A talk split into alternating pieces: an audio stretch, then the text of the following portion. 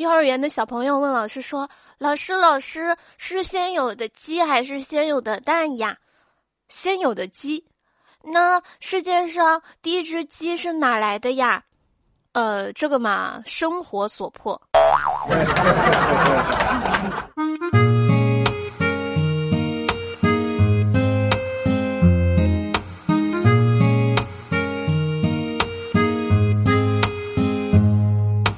Hello，我手机那边亲爱的你，周末过得还好吗？感谢你在万千声中收听到本节目，我是你们身娇体柔一推倒，天真无邪又可爱的小纯洁脑子呀。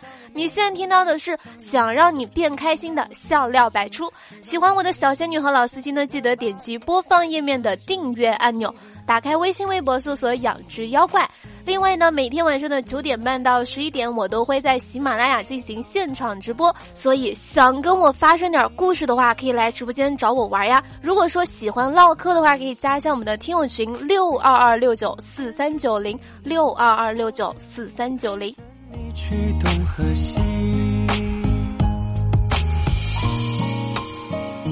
今天节目的开始呢，我们一定要来说一下国足。虽然说前几天的绝对内涵提过了，但万万没想到的是，国足凭借于大宝的锦鲤本色的十五秒破门和吴磊的两记进球，最终以三比零完胜菲律宾。两战全胜呢，使国足累积了六分，提前小组出线。当年是谁说国足持久的来着？现在流行速战速决了，十五秒完全就够了。不过在这里，我们值得说的是，你以为菲律宾队还是当年的那个菜鸡队伍吗？错了，现在的菲律宾国家队成员大多都是曾在欧洲效力过的，甚至还有德国国青的出身，效力过德甲联赛的。所以说。四舍五入，国足打败了欧洲劲旅。再四舍五入一下，国足赢了整个世界杯。加油，国足！这下留给你的弱队真的不多了。希望你后面的几场比赛都要努力加油，甭管是谁，就两个字：盘他。东和西都没有玩笑归玩笑，走嘴不走心。不管平常怎么吐槽国足呢，但是看一场开心的比赛，以前的一切不愉快都会忘记的，都有了自豪感。这就是中国球迷。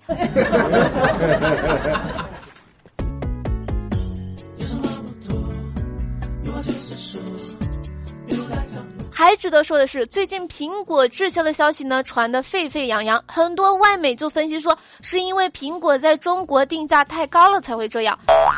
哎，真的是完全没有想到，我们就这样掐住了命运的喉咙，想想还有点小激动呢。于是呢，看见这条消息的东东就对他女神说：“你瞅瞅，连 iPhone 都降价了，你还不降降身段，喜欢一下我？”结果东东的女神说：“降了也很贵，你压根儿不配。”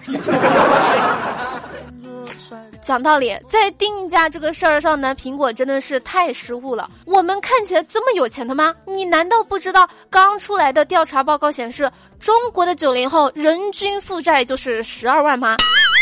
虽然说我家里没有矿，但是我有债呀。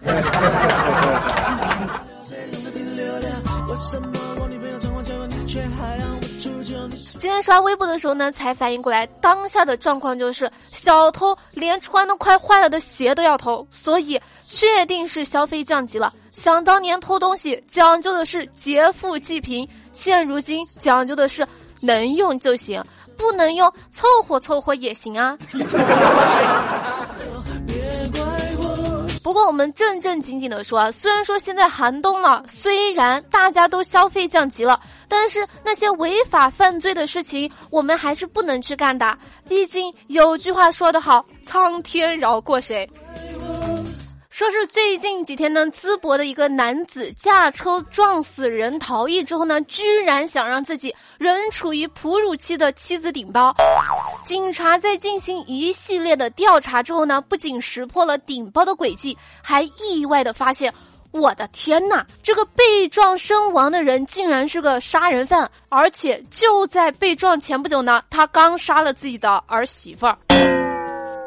你们瞅瞅这什么剧情？男子撞死人之后让媳妇儿顶包，而死者竟然是个杀人犯。估计电视都不敢这么演，所以说我手机那边要是有进行司法考试的小可爱的话，记得敲黑板画重点了，这肯定是必考题。当然，不考试的小姐姐们也别傻坐着了，以后嫁人的时候都要擦亮双眼。你们瞅瞅，这两个人都嫁了什么鬼人家？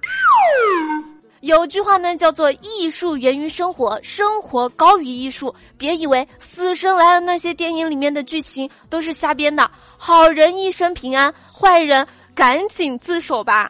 不过不吹不黑，人见自有天收这个道理，不光是成年人，小学生都懂。那天呢，我开车上街，突然一个老太太以迅雷不及掩耳之势躺在我的车前。正在我一筹莫展的时候，忽然来了一帮小学生，硬生生的把老太太扶了起来，过了马路。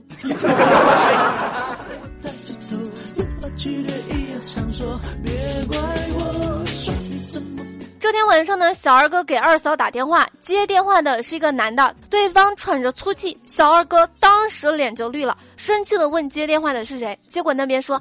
我是抢手机的，你媳妇儿太能跑了吧？追了两里地还在追呢。先不聊了，你媳妇儿好像加速了。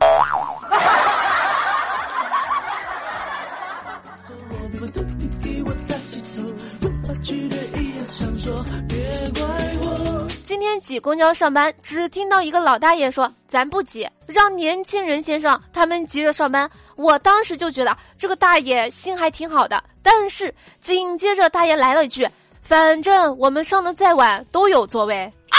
啊！啊！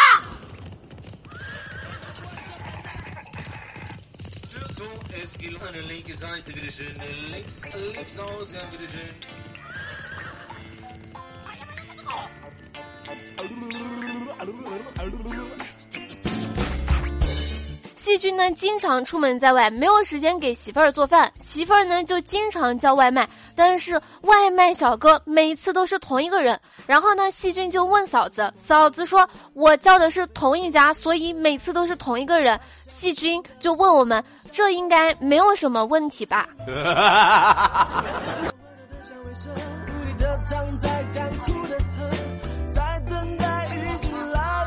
这不马上春节快到了吗？花卷为了能躲避家里面催婚，主动要求春节加班。不成想，领导却没有批准。领导语重心长的对他说：“春节假期是个很好的交际机会，你应该趁机多认识、多接触一些人。春节值班呢，我就不安排你了，好好利用假期解决一下你的当务之急。”所以，这么好的领导真的是太难得了。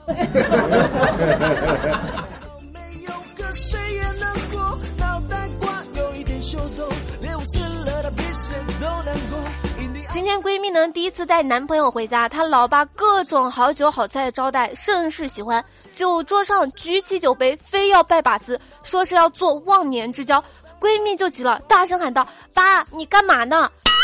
然后闺蜜的爸爸说。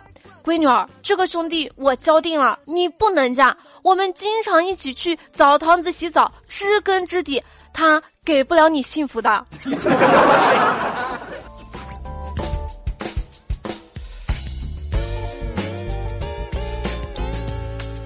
疯子哥哥这天呢，刚出地铁，寒风当中看见一个萝莉蹲在马路旁边和男朋友打电话，哭得稀里哗啦的。疯子哥哥实在是看不下去了，抢过电话，狠狠的把那个男人骂了一顿。在妹子准备感激谢谢他的时候，疯子哥哥悄悄的就跑走了，边跑边吐槽说：“他喵的，现在抢个手机真费劲儿。”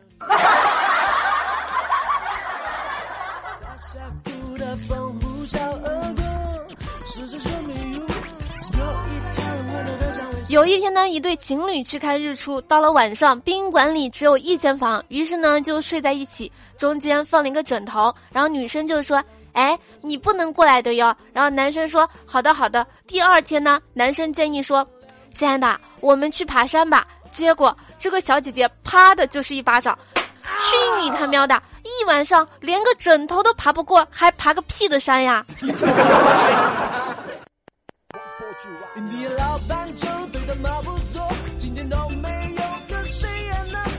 上周末呢，和闺蜜一起去抓奸，赶到她男朋友的住处，已经是人去楼空。经验丰富的闺蜜摸了摸床上的被子，露出了微笑。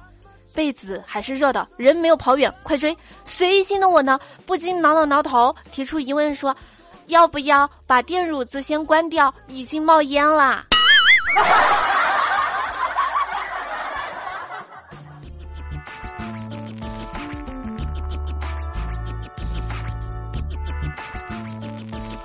好的，接下来呢，我们来看一下上期节目。上期节目的沙发君呢是我们的西城小可爱，然后呢，特别感谢西城一二三和东东帮节目辛苦的盖楼，辛苦啦，么么哒。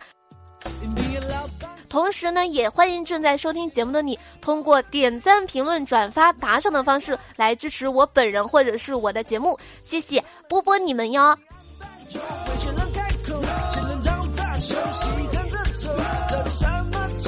好了，以上呢就本期笑料百出的全部内容，感谢你能从头听到尾。我是你们的小仙女脑子呀，该说不说的。我手机那边前的小哥哥和小姐们，收听的同时不要忘记点击播放页面的订阅和关注按钮。另外呢，想找到组织的大宝贝儿可以添加 QQ 群六二二六九四三九零六二二六九四三九零。好了，本恩宝宝哔哔完了，我们下期节目不见不散，拜了个拜。